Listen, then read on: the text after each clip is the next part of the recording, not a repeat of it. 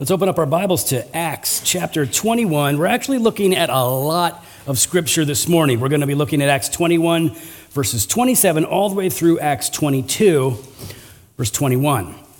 So we're going to cover a lot, and that means that this sermon is going to be a little different. It's going to feel a little different, not only because we're covering a lot of scripture and I want us to read it, but also because I really was encouraged by God throughout this week to think differently and more clearly. And that's really the, the direction that I want us all to go together is I want us to learn to think a little bit differently, or maybe quite a bit differently for, for some of us here.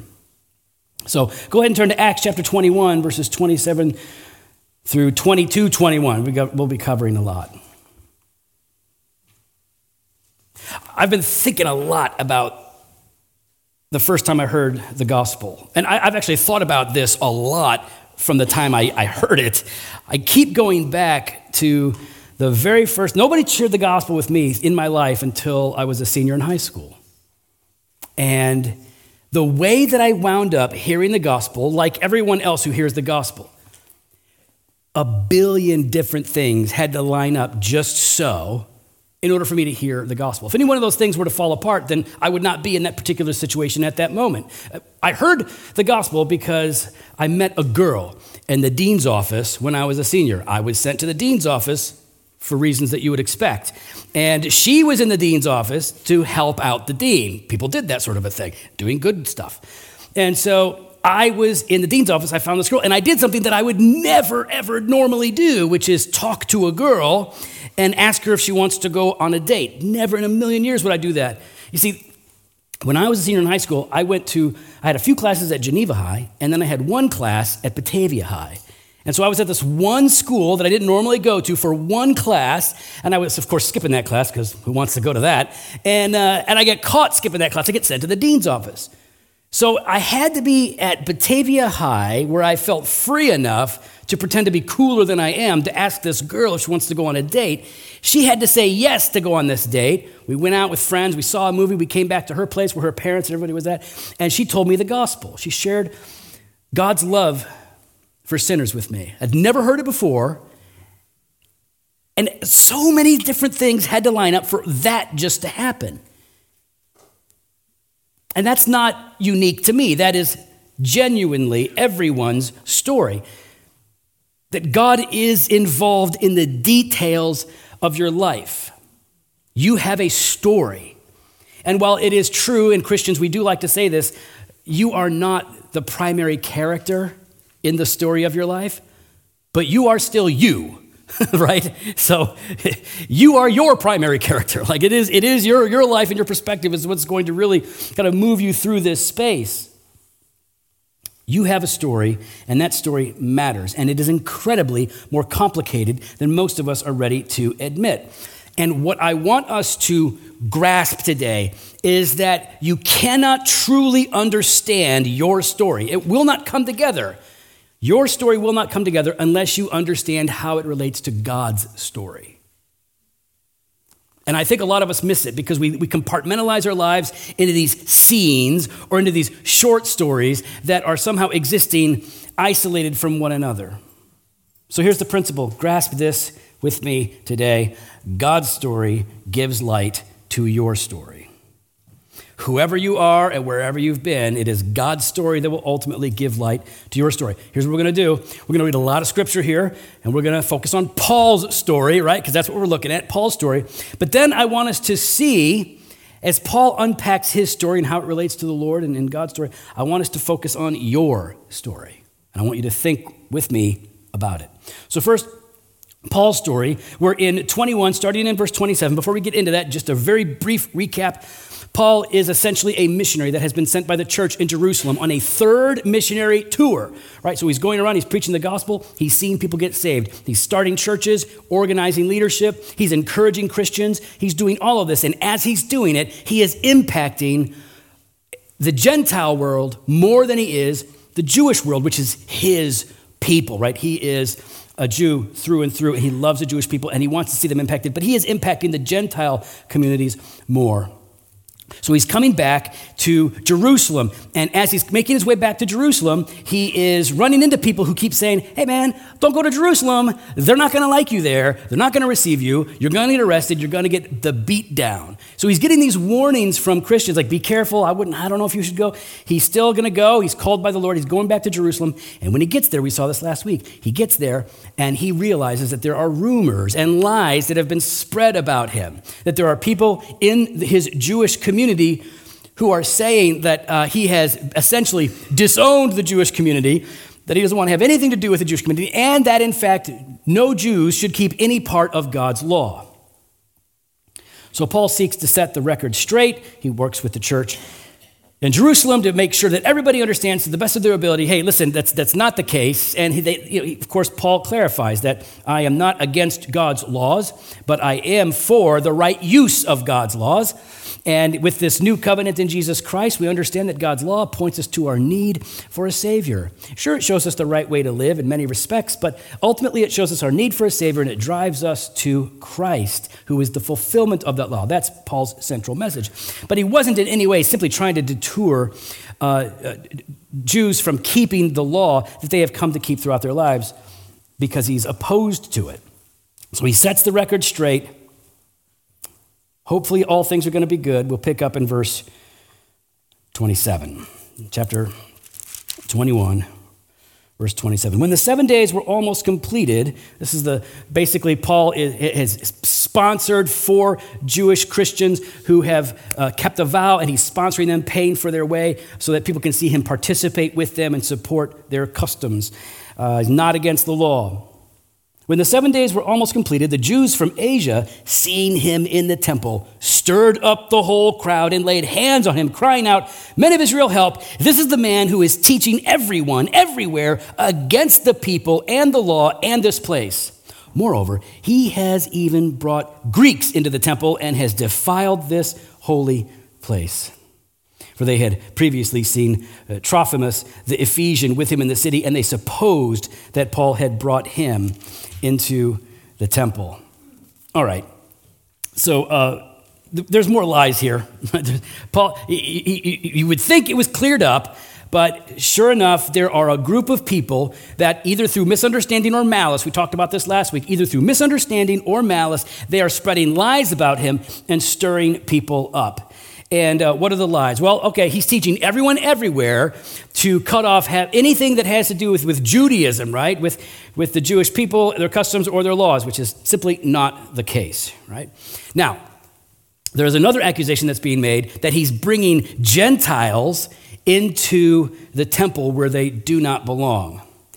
Um, this is, this is frustrating. It's got to be frustrating for Paul because it's absolutely preposterous. And what has happened here is some people got a little piece of information. You know how this works in life, right? Somebody gets a little piece of information, a factual tidbit, right? Not wrong. They saw Paul rolling with a Greek guy, right? So, like, they're, they're hanging. And, uh, and they know that Paul preaches the gospel to the Gentiles. And so now that what they, they, they've seen Paul in the temple, Therefore, he must have brought this Greek guy, which they saw Paul with, factoid, into the parts of the temple where he doesn't belong. No truth to that whatsoever. And this is what uh, sometimes misguided people, sometimes malicious people do with a little bit of information. They run to bad conclusions. And they're doing that with Paul here. Now, here's the thing if you don't understand why this is a big deal, the center of Jewish life was the temple all right? And the temple was made up of different courtyards, right? And so there on either end of the temple, there was these two courtyards that were essentially the, the courtyard of the Gentiles. This is where Gentiles could come. All people could come into this aspect of the temple, and they could worship there and be a, be a part of the Jewish community that they have embraced as those who feared the Lord, though they weren't raised Jewish. And so this was the courtyard of the Gentiles they could go into. But then there were other courtyards as you go into uh, the temple area. And so there was, for example, there was a there was the courtyard of, of, of women, right? And so it was just for Jewish ladies. There was a, a, a courtyard just for the priests, and then and that was the was the, was the Holy of Holies, right? The holy place and the Holy of Holies. So, all these different courtyards, and there were posts everywhere. It was written in multiple languages. If you are a Gentile and you cross into this area, you will be punished. Do you know what the punishment was? You die. People, as a general rule, They did not cross that boundary. They had no interest in crossing that boundary. This was a this was a very hard, very established rule. Paul's not, if Paul did actually bring anybody that didn't belong into a Jewish courtyard, everyone would know, it would be seen, it would be documented, and there would be punishment. So, all of this stuff is going on. Now, so we have these lies that are still being told about Paul, and what's the result? What happens as a result of people misunderstanding and gossiping or slandering or just outright lying? Absolute chaos is the result and violence chaos and violence. Listen, it says, Then all the city was stirred up, and the people ran together. They seized Paul and dragged him out of the temple, and at once the gates were shut, and they were seeking to kill him. Okay, so so this is this this is like Paul had some bad days, right? This is a bad day. He's literally done nothing wrong. He's doing everything right, and he, in doing the very thing that God has called him to do, he is being hated and persecuted by the very people that he loves and wants to reach. And the violence gets so extreme. They drag him out of the temple. Why? Because they do want to murder him. And it gets so bad, uh, they got to call the cops, basically, is what it is. Uh, and it's because although they are in Jerusalem, right, they're in Israel, uh, Israel was owned and occupied by Rome. And so there was a Roman police force that they could appeal to for help. So some people were like, hey, things are getting out of hand. There's a riot breaking out. There is chaos here. Can you come in and squash this? We read about this in verses um, 32 through uh, 33. It says, He at once Oh, it says 31. Uh, and as they were seeking to kill him, word came to the tribune of the cohort, right? So this is the, the police that would kind of intervene here, that all Jerusalem was in confusion. He at once took soldiers and centurions and ran down to them. And when they saw the tribune and the soldiers, they stopped beating Paul. So this is significant, right? This is, Paul is going to be arrested here even though he's the innocent person, he's going to be arrested because the rumors and the gossip of these people that are opposed to his ministry are reaching everyone. It says, The tribune came up and arrested him and ordered him to be bound with two chains. He inquired who he was and what he had done. And some in the crowd were shouting one thing and some another. And as he could not learn the facts because of the uproar, he ordered him to be brought into the barracks. And when he came to the steps, he was actually carried by the soldiers because of the violence of the crowd, for the mob of the people followed, crying out, Away with him. So Paul's persecuted, beaten. They try to kill him. They're, they're stopped, but now the cops have arrested Paul and brought him to the barracks. They can't get things sorted out, but they're hearing a lot of things. And in the process of all of this, Paul is misidentified, essentially, right? At least for these, these Roman officers, these soldiers. Because you can see that they have a different expectation of who this Paul is in verses uh, 37 through 39. As Paul was about to be brought into the barracks, he said to the tribune, May I say something to you? And he said, Do you know Greek?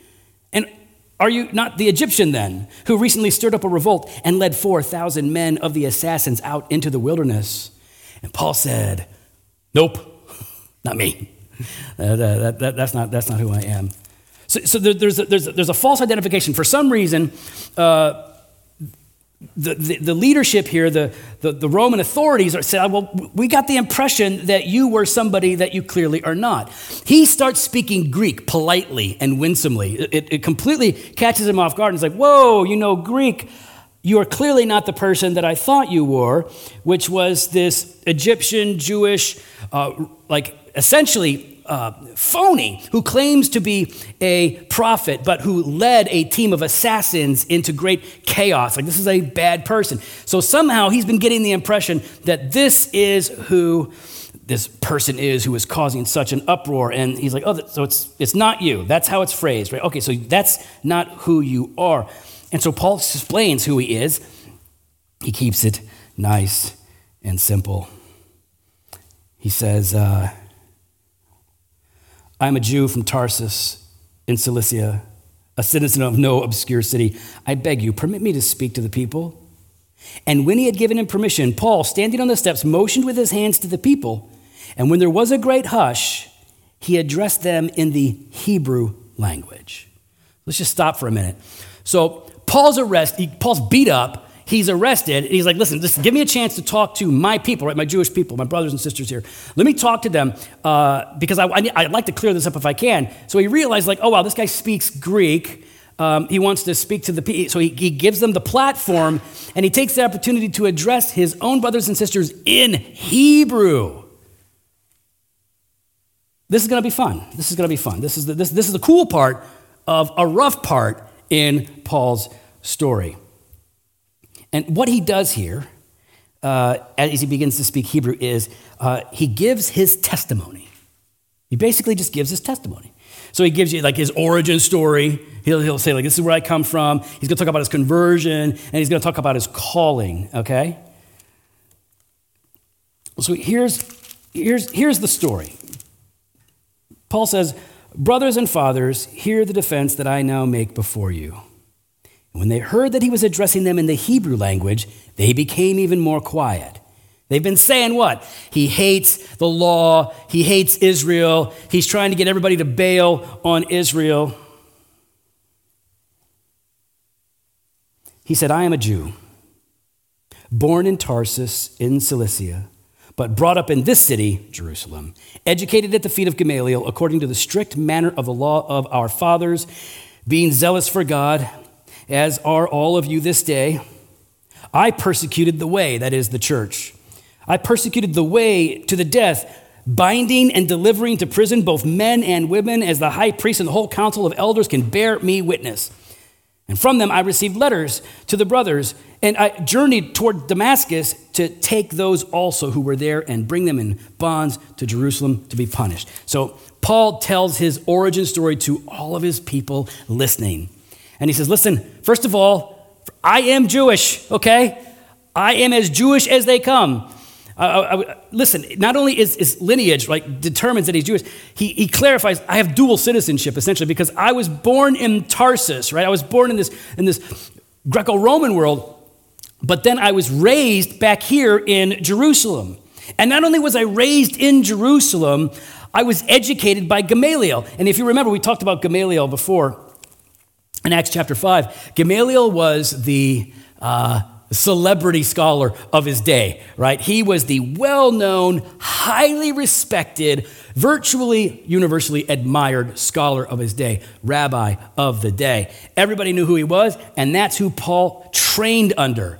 So, if anyone has any credibility to have something to say about the law and the covenants, it's Paul. He is highly qualified.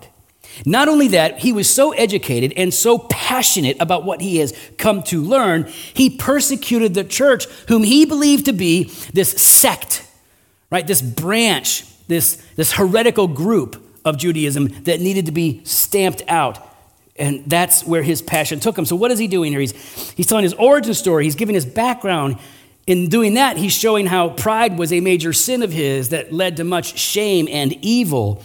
In one sense, he's saying, Listen, I'm not who you guys think I am.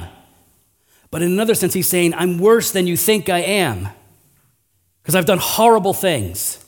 You guys can't even see how bad it is, but this is the truth, and this is the perspective that conversion gives you. And then he talks about his conversion in verses 6 through 11.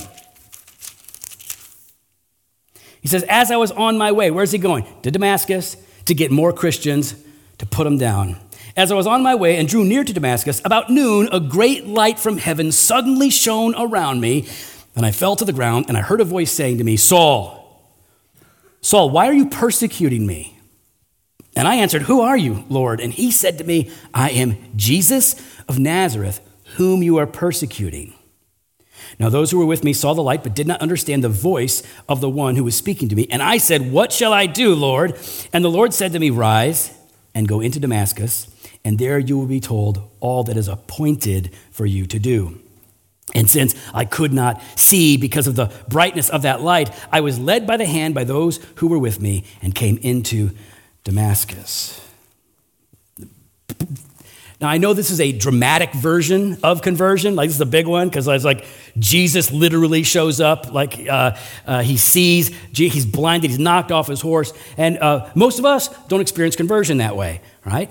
But it is essentially the same. because conversion happens when Jesus confronts and convicts and changes a sinner. And maybe it's not as dramatic as Paul in terms of things that other people might see in the moment, but he is confronted by Jesus. Jesus pointing out these primary sins. What do you what do I want? Listen, I'm the one that you're persecuting. Paul was persecuting the church called the Way at the time. That's who he was persecuting, hunting down these heretics. And now he's finding out that there is this resurrected Savior standing before him in glory saying, No, no, no, you're not just persecuting them, you're persecuting me. Because whatever you do to the least of these, Jesus teaches us you've done to me. So, he says, You've been persecuting me. You've, you, you've allowed your theology to become so corrupted that you mistake me as an idol and seek to have my followers put to death or at least jailed.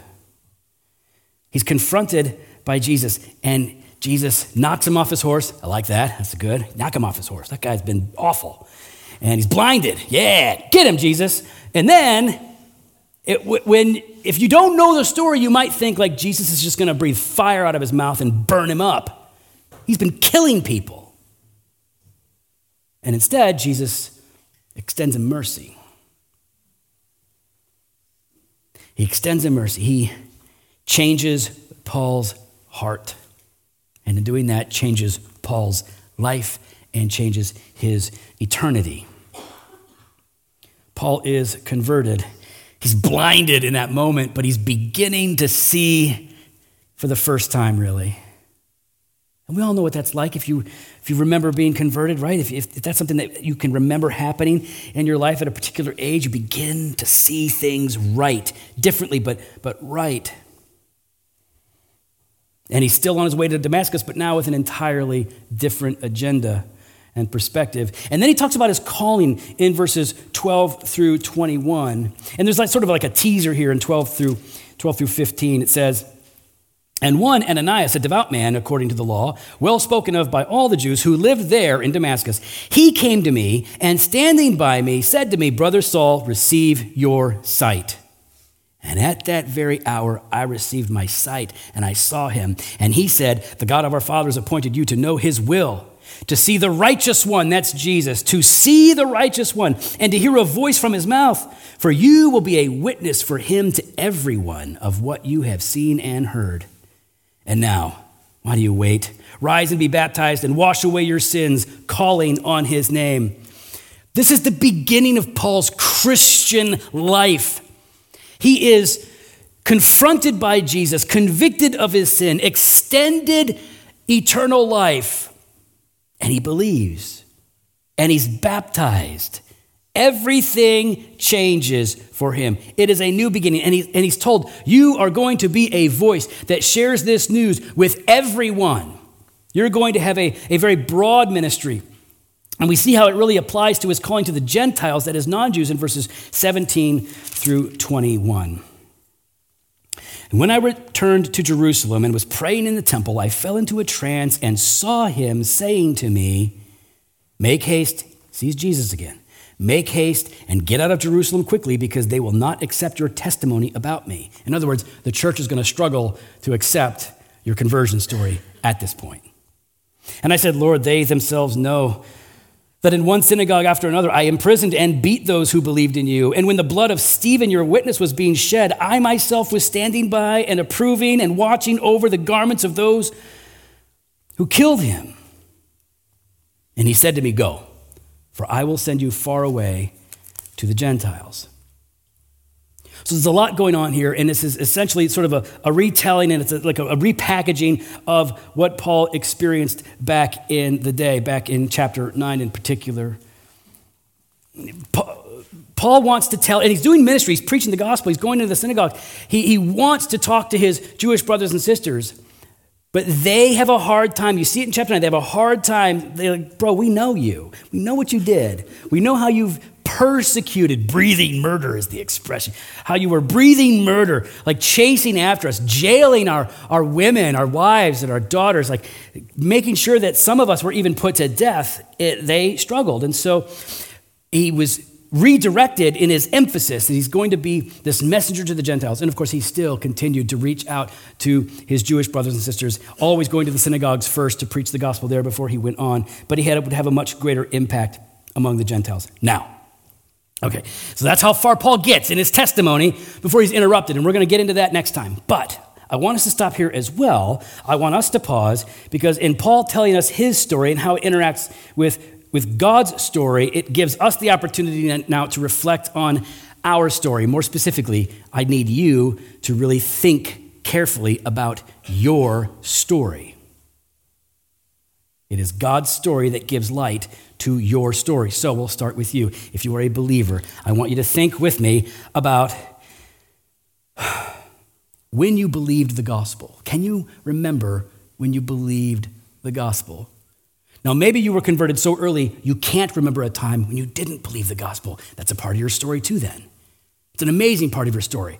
That, that, that, listen, that's not most people in the world don't have that story. You were interacting with the gospel, hearing the gospel from such an early age that you don't remember a time when you weren't hearing it, so you believed it early. Or maybe you were converted in a season of life and that season is sort of hazy. You just know, like, well, before it I was definitely not believing, but after that I certainly was believing. So that's a part of your story. Or maybe you can remember the very moment when you went from confusion to conviction to confession. Maybe you remember that moment very clearly. When did you believe? And how is it that you wound up hearing the gospel, anyways? What did God have to put together in your life? Good, bad entertaining, excruciating. Like, what are all of the events that God had to put together in your life for you at that moment to hear the gospel or to begin to hear the gospel? How well do you know your story? I mean, how did God write it in such a way? Because He is the one who writes your story. How is it that He wrote your story and got you to this place where you would hear the gospel and then believe? And how has God changed you? That's a part of your story. Can you look at your life and, and say, like, wow, not that you're perfect. We're not perfect. Not that you're all, you're, you're not even that great. Let's be honest, okay? Like, we're not that great. We are fearfully and wonderfully made by God. That's a part of our story. But then we are being remade as followers. So, can you see how God has been at work in your life? Have others noted it? And listen, sometimes we need help in understanding our story. Sometimes you're so close to the source material that you, you kind of get lost in all of it. And, and, so you need some other people to help you to understand your story. How has God been changing you? How has God called you? What does that look like in your life? Can you, can you articulate that story for yourself? I'll tell you this the older I get, the more comfortable I become in telling my story because I think the better grip I have on what it is that God has been doing.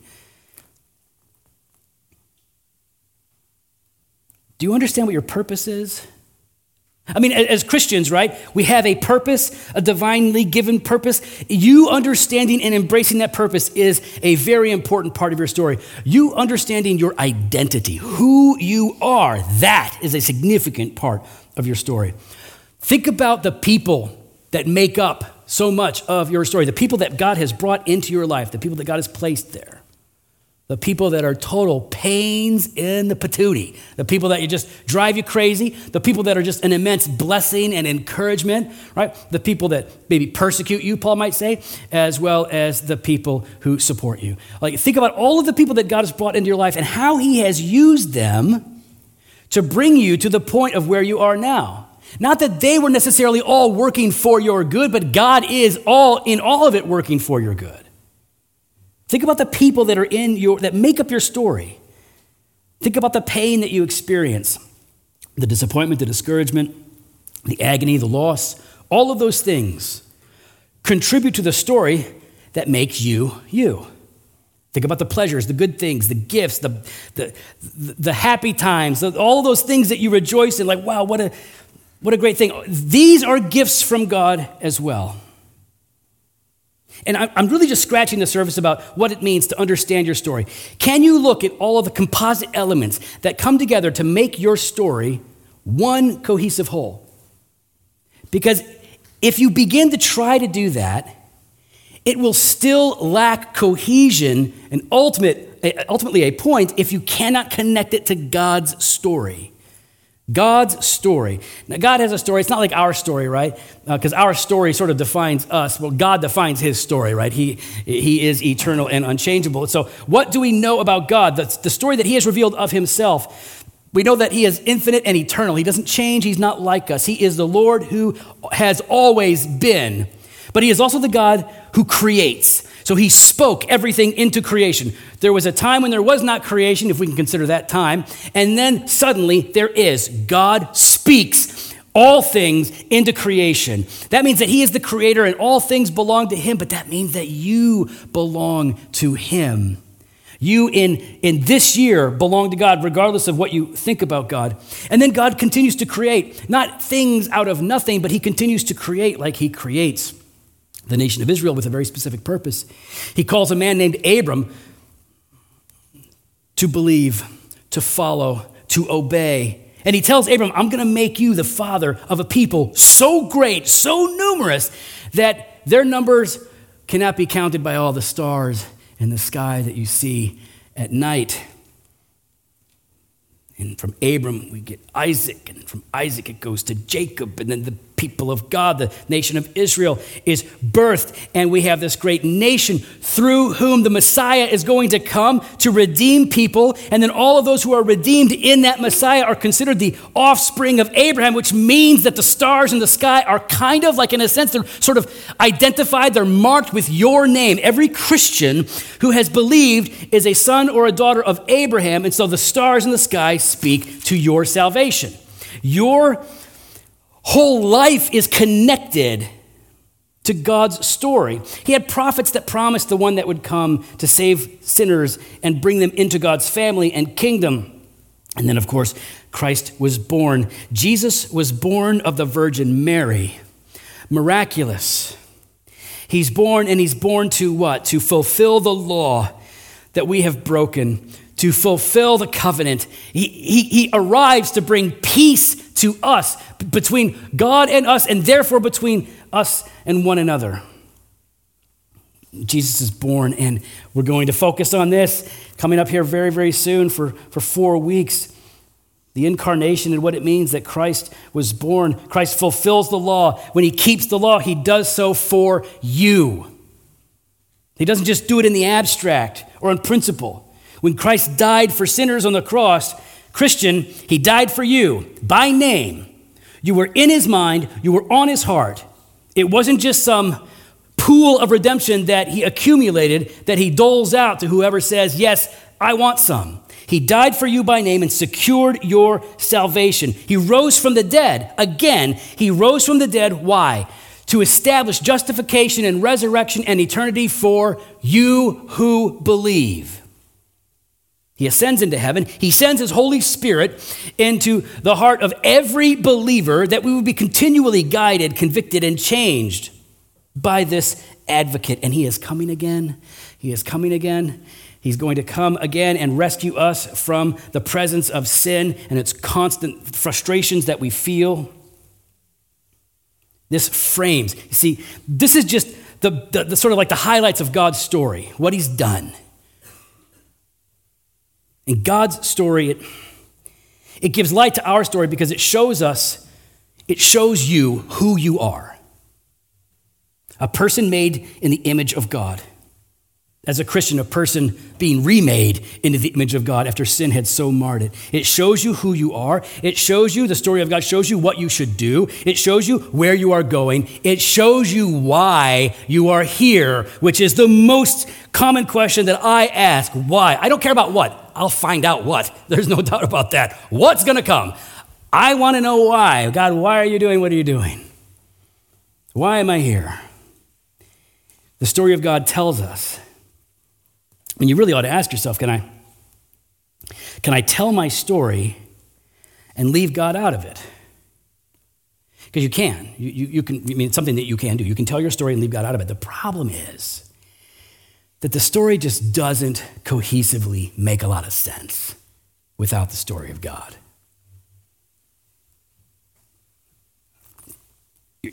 Your story isn't random. Your story is not a Mad Lib. Remember playing Mad Libs as a kid? Mad Libs were awesome. The bad kids would sit in the back and do really bad Mad Libs. They do really bad ones. But everybody had fun with Mad Libs. Like it's, a, it's like a little sentence that tells sort of a story, and you're going to fill it up with uh, random nouns, verbs, and adjectives, and all that. And life can feel that way, right? Because it just feels so random sometimes, and it feels so disjointed, like it doesn't make sense, and, and why, and what, and who, and what. But when you understand God's story, it sheds light on your story. So now that you, ha- you have a, you, it gives you clarity. And clarity gives you a sense of purpose. And purpose gives you a sense of passion. A lot of us are struggling in our lives because we're looking at scenes out of context. We don't know what to do. I just want us to begin to think differently about it. Maybe you've already been there, and I think a lot of you are. I just want us to continue to do that, maybe do it even better, do it more deeply. Think about our story in the context of God's story. And I know I'm talking to Christians here, so let me address non Christians, because you may, if you're a non Christian, you may be here and you think, like, sweet, all right, can I just go to Portillo's now? Because uh, really, uh, God's story ain't my story. Um, I know you think, because I was there. All of us were there at one point. I know you think, like, there's no connection between my story and God's story. Like, you're here right now. You think that's an accident? Like, you are here hearing scripture read, hearing about the God who created you, the God who loves you. You're hearing about the offer of redemption in Jesus Christ. That's not an accident. What did God have to arrange in your life to get you here? A billion different things. A billion, easily. Any one of those things happens, you're not here. But here you are. My story doesn't connect with the story of God. It does, in one way or another. God has written your story, just like He's written mine. You belong. You belong to the one that you do not yet know. That's a part of your story right now. Your story is, one way or another, leading you, leading you directly to the story of God. And my prayer, my hope, is that you will hear and understand the story of God, the good news of salvation in Jesus, and see how it connects to your story and accept, receive, embrace God's offer of life and forgiveness and redemption and purpose. Yeah, we, we, got, we got a story, right? Everybody's got a story. Everybody has a story, and they matter. Seeing how it connects to God is absolutely essential for you to make sense of your life. And seeing how your story connects to God's story means you have to consider Jesus Christ. Apart from him, his life, his death, his resurrection, apart from that, you simply cannot make a cohesive whole out of all of your experiences. So let's look to him together. Let's trust him together and encourage one another to follow Christ as we make sense of this wonderful story that we call life. Father in heaven, we ask that you would convict us wherever necessary, encourage us where we need it, that you would lead us to this wonderful story of redemption that we have in Jesus, Lord. It is not a fiction or a myth, it is history, truth, and fact.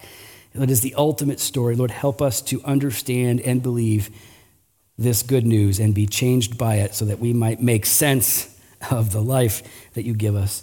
In Jesus' name, amen.